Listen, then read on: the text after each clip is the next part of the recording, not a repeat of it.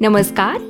माझे नाव आहे ढमढरे नेहा व मी आपल्या सगळ्यांचे स्वागत करते या शोमध्ये ज्याचं नाव आहे दी प्रिशियस मॅन प्रस्तुत सोल्ट्युन्स या एपिसोडमध्ये मी तुमच्या भेटीला घेऊन आली आहे एक मार्मिक भावनिक व त्या दिवसातल्या त्या विसरल्या न जाणाऱ्या परिस्थितीला मांडणारं एक सत्यकथन.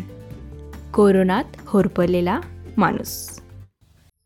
चढाओढ स्पर्धा वेगाने चालू होती. पृथ्वीनंतर चंद्र आणि मंगळावर कब्जा करून अधिपत्य गाजवण्यासाठी माणूस घोड्यावरच बसून होता. निसर्गाचे वाभाडे काढून अवाढव्य श्रीमंतीचा आव आणण्यात माणूस मग्न होता.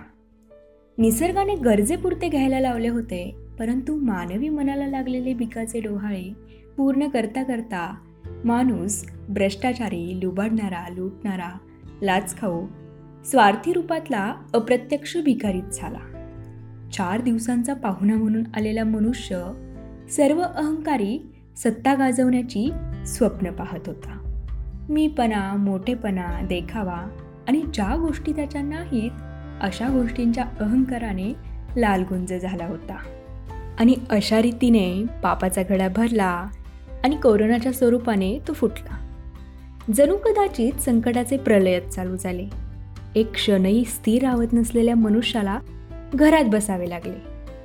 मानवासाठी अतिशय भयानक घातकी नुकसानकारक कोरोना एक संकटच म्हणता येईल. त्यामध्ये अनेक गरिबांचे हाल झाले. ज्यांचे हातावरचे पोट ते तर बुकेपोटी लाचारीने मरू लागले. कित्येक कामगार लोक तर हजारो किलोमीटर पायपीट करून आपल्या घरी परतू लागले. हतबल झालेला गरीब वर्ग हा आशेपोटी सरकारकडे डोळे लावून बसला होता. पण हाती आली तर फक्त आणि फक्त निराशा. ह्यात चूक कोणाची? त्या गरीब जनतेची? की ज्यांच्या खांद्यावर लाखो करोडो लोकांची जबाबदारी असणाऱ्यांची? प्रश्न काही असो. हाल हे गरिबांचेच झाले. तसं पाहिलं तर कोरोना हा सगळ्यांसाठी नवीनच. कोरोना कोणी निर्माण केला कसा निर्माण झाला हा भाग वेगळा. परंतु जनतेला सूचना देऊन सुद्धा जनतेच्या हलगर्जीपणामुळे कोरोनाला डोकं वर काढण्यात काहीशी मदतच मिळाली म्हणा. या संकटात सर्वात मोठं दुःख म्हणजे कोणाला ना कोणाला आपला जवळचा व्यक्ती गमवावा लागला. कोणाचा करता धरता व्यक्ती गेला जो त्या कुटुंबातल्या चार पाच व्यक्तींचं पालनपोषण करणारा होता. तर कोणी आयुष्यभर कमवलेला पैसा हॉस्पिटलच्या दारात टाकला तरी जीवाचा व्यक्ती जायचा तो गेला.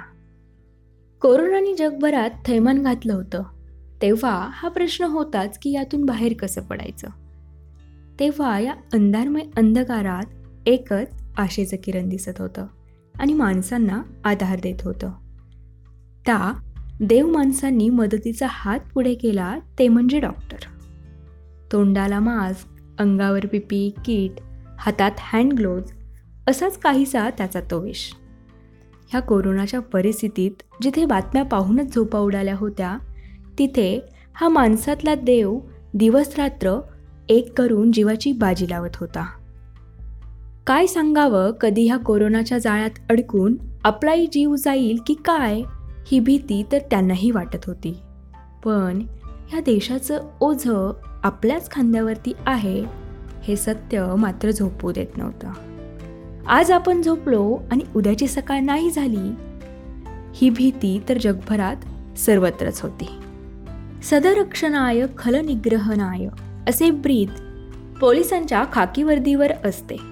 याचा अर्थ सामान्य जनतेला सुरक्षित ठेवून खलवृत्तीने वागणाऱ्यांना ठेचण्याचे काम पोलिसांनी करणे अपेक्षित आहे.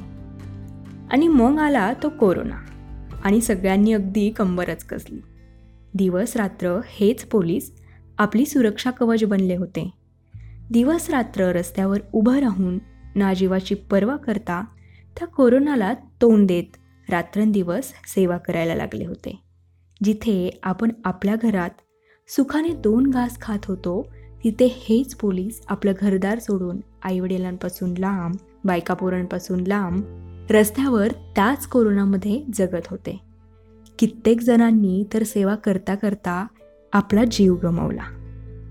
ज्याप्रमाणे पोलीस घराबाहेर राहून कोरोना संसर्ग रोखण्यासाठी जीवाची पर्वा न करता प्रयत्न करत होते त्याचबरोबर डॉक्टर व आरोग्य कर्मचारी हे सर्व स्वतःचा जीव धोक्यात घालून एक एक कोरोनाग्रस्ताचा जीव वाचवण्याचा प्रयत्न करत होते. परंतु कोरोनासारखे संकट एवढे अचानकपणे येऊन मानवी जीवनाची एवढ्या मोठ्या प्रमाणावर हानी करेल याची कोणाला कल्पनासुद्धा आली नसेल. या कोरोना संसर्गाचा परिणाम आपल्या भारतासारख्या अति लोकसंख्या असलेल्या देशाला भोगावा लागला. कारण भारताची लोकसंख्या जास्त आणि त्यातच रुग्णसंख्या अचानक वाढू लागण्याने वैद्यकीय सुविधेंवर ताण पडून त्या अपुऱ्या पडू लागल्यामुळेच डॉक्टरांसारख्या देव माणसाला ना नीट जेवण ना नीट आराम करता लोकांची सेवा करावी लागली. मानवाच्या भौतिकतेवर व तितक्याच प्रमाणावर मानवी मनाच्या मानसिकतेवर संकटाचे प्रलय येऊन धडकले होते. कोरोना हे संकट काय आले माणूस जणू अपराधीच ठरला. जिथे एकोणीसशे सत्तेचाळीसला स्वातंत्र्य मिळाले तिथे आता असं वाटू लागलं होतं की जणू चार भिंतींमध्ये हातात बेड्या घातल्या होत्या. ना तो गाड्यांचा आवाज. ना गर्दीत अडून पडलेली ती माणसं.